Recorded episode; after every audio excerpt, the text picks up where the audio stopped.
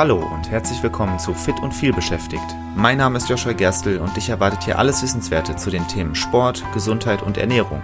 Aber nicht oberlehrermäßig, sondern sympathisch erklärt und leicht anwendbar. Damit du deine gesundheitlichen Ziele erreichst, egal wie voll dein Arbeitsalltag ist. Und jetzt viel Spaß! Fasten soll viele gesundheitliche Vorteile mit sich bringen. Dadurch ist es nicht nur für Leute interessant, die kurzfristig abnehmen wollen, für die aber natürlich auch. Wenn du jetzt aber damit beginnst, dich in das Thema einzulesen, dann wirst du feststellen, dass es ganz schön viele unterschiedliche Fastenarten gibt. Welche soll man da wählen? Fasten hat sich in den letzten Jahren von einer rein spirituellen Praxis zu einer populären Methode der Gesundheitsförderung entwickelt. Es wird nicht nur zur Gewichtsreduktion genutzt, sondern auch um das allgemeine Wohlbefinden zu steigern und diverse gesundheitliche Vorteile zu erzielen. In dieser Folge werfen wir einen Blick auf die Vorteile des Fastens und stellen die verschiedenen Fastenmethoden vor.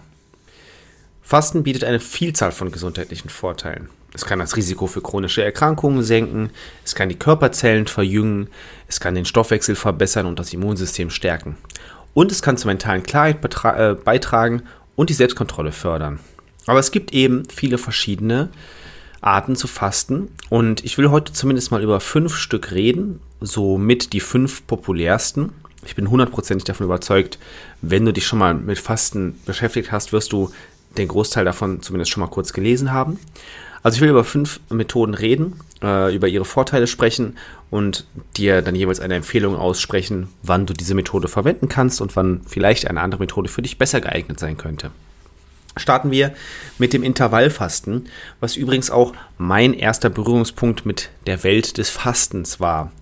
Äh, bevor ich mich Intervallfasten, bevor ich mich mit Intervallfasten beschäftigt habe, kannte ich Fasten natürlich. Ich wusste, dass es das gibt, aber ich habe mich damit nie besonders stark beschäftigt oder befasst.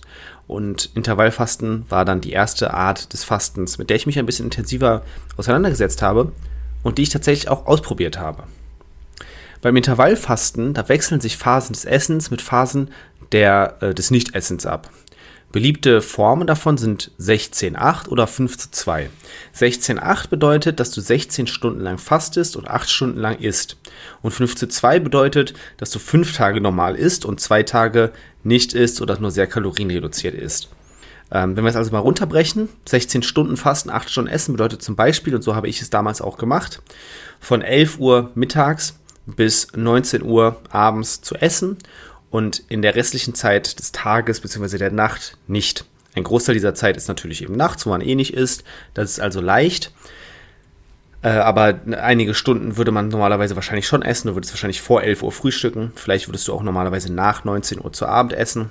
Äh, das fällt dann eben in dieser Zeit weg. Beziehungsweise es fällt eigentlich nicht weg, sondern es wird alles innerhalb von diesen acht Stunden gelegt. Und bei 5 zu 2 ist es nun mal so, dass du zum Beispiel Montag bis Freitag normal isst und dann am Wochenende deutlich weniger oder sogar gar nichts. Das habe ich noch nie ausprobiert. Ähm, Stelle ich mir auch schwierig vor, aber es ist auch eine Möglichkeit. Ähm, einer der großen Vorteile vom Intervallfasten ist, dass es sehr flexibel ist und sich durchaus leicht in den Alltag integrieren lässt. Es kann deine Insulinsensitivität verbessern und zum Gewichtsverlust beitragen. Warum trägt es zum Gewichtsverlust bei?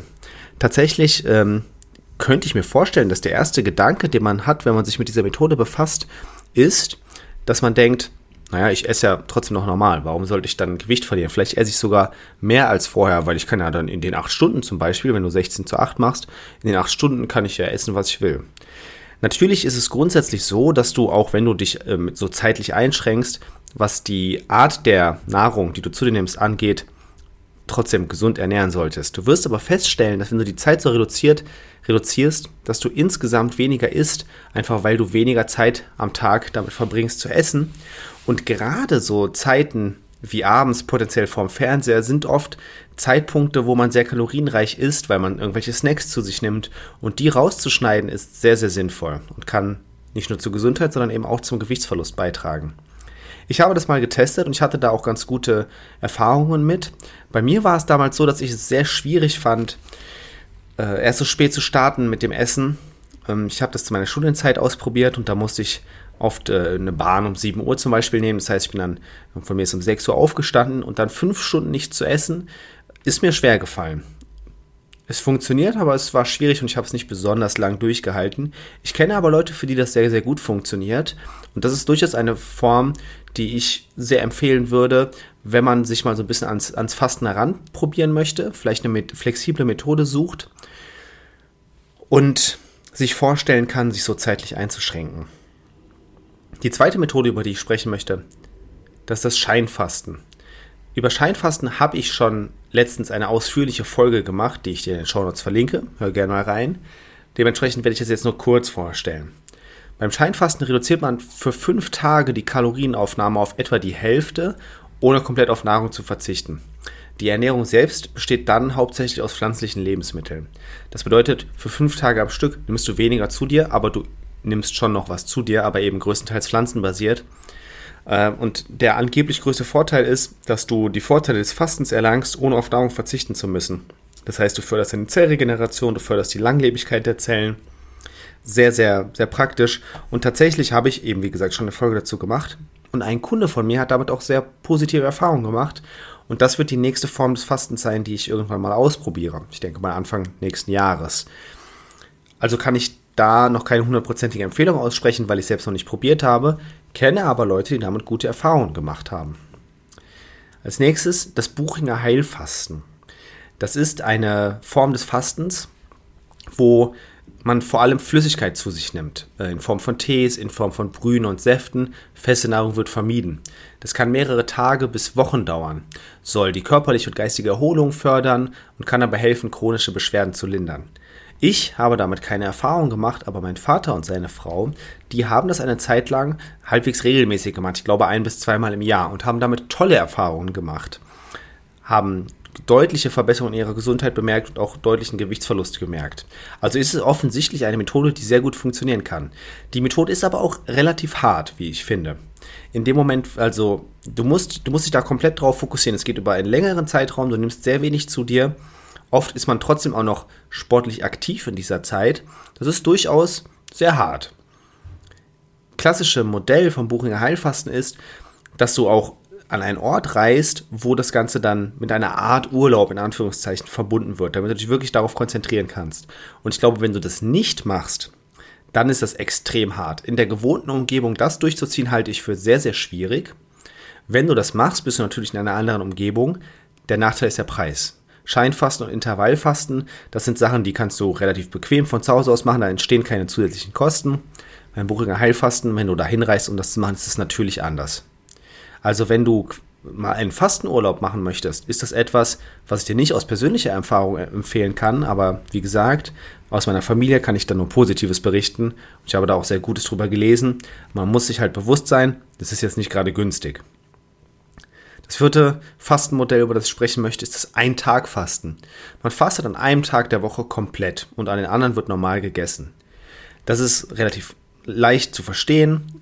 Äh, es ist sehr für Fasteneinsteiger und Einsteigerinnen geeignet und es kann vor allem helfen, das Bewusstsein für Hunger und Sättigung zu schärfen. Ich glaube, das ist eine Möglichkeit, die ich selbst auch noch nicht probiert habe, die durchaus gut umsetzbar ist die man einfach mal testen kann, wenn man sich dafür interessiert und das Ganze ausprobieren möchte. Es ist durchaus flexibel, dadurch, dass man sich ja einfach einen Tag aussuchen kann, an dem man das mal macht und dann am nächsten Tag wieder normal ist. Und es bietet den großen Vorteil, dass man sich die restliche Woche ja über normal ernähren kann. Also warum das nicht mal testen? Letzte Methode, über die ich sprechen möchte, Saftfasten. Man trinkt über mehrere Tage hinweg ausschließlich frisch gepresste Säfte aus Obst und Gemüse. Das soll den Körper entlasten und gleichzeitig aber eben mit Vitaminen und Mineralstoffen versorgen und die Verdauung fördern. Äh, und eben nicht anders als beim normalen Fasten über mehrere Tage, wo man vielleicht einfach weniger zu sich nimmt, soll man trotzdem mit den wichtigsten Vitaminen versorgt werden. Ich habe das nie probiert. Ich hatte mal eine Kundin, die das probiert hat und damit so semi-gute Erfolge erzielt hat. Ich kann mir vorstellen, dass es trotzdem, dass es funktionieren kann, weil man ja die Kalorien reduziert. Also man kann sicherlich Gewicht verlieren in der Zeit. Trotzdem glaube ich, dass es da andere Möglichkeiten gibt, die sinnvoller sind. Also das ist einfach meine Meinung. Ich habe, wie gesagt, keine, keine persönlichen Erfahrungen damit gemacht. Es gibt viele verschiedene Fastenmodelle. Ich habe ja gerade auch mehrere vorgestellt. Und ich denke, dass einige davon deutlich sinnvoller sind als das Saftfasten. Weil die Idee hinterm Saftfasten ist, man verzichtet nicht komplett auf Essen, okay, super, und man führt sich wichtige Nährstoffe zu sich. Aber wenn ich mir zum Beispiel das Scheinfasten angucke, dann sind das die gleichen Konzepte, die du dort auch hast.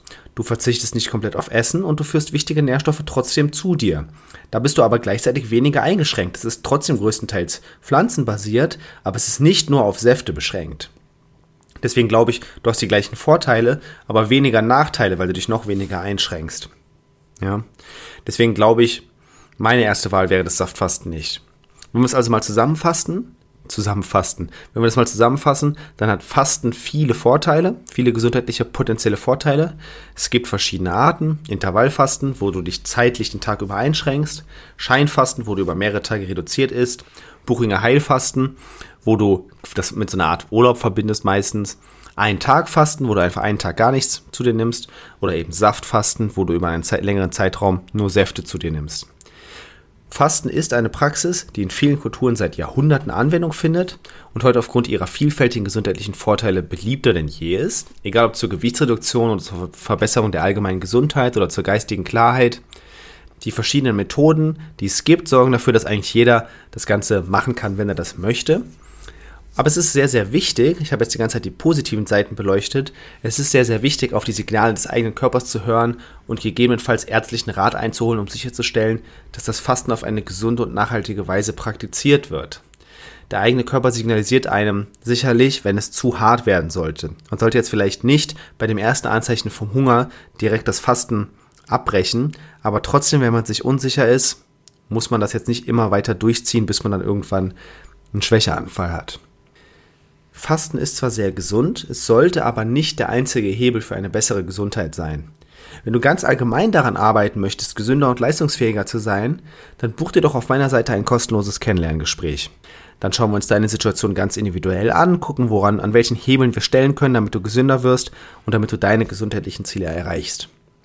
Ich freue mich auf dich und bis dahin sage ich mal, bis zur nächsten Folge. Vielen Dank, dass du auch in dieser Folge wieder mit dabei warst. Ich hoffe, du konntest etwas für dich mitnehmen und hattest sogar Spaß dabei.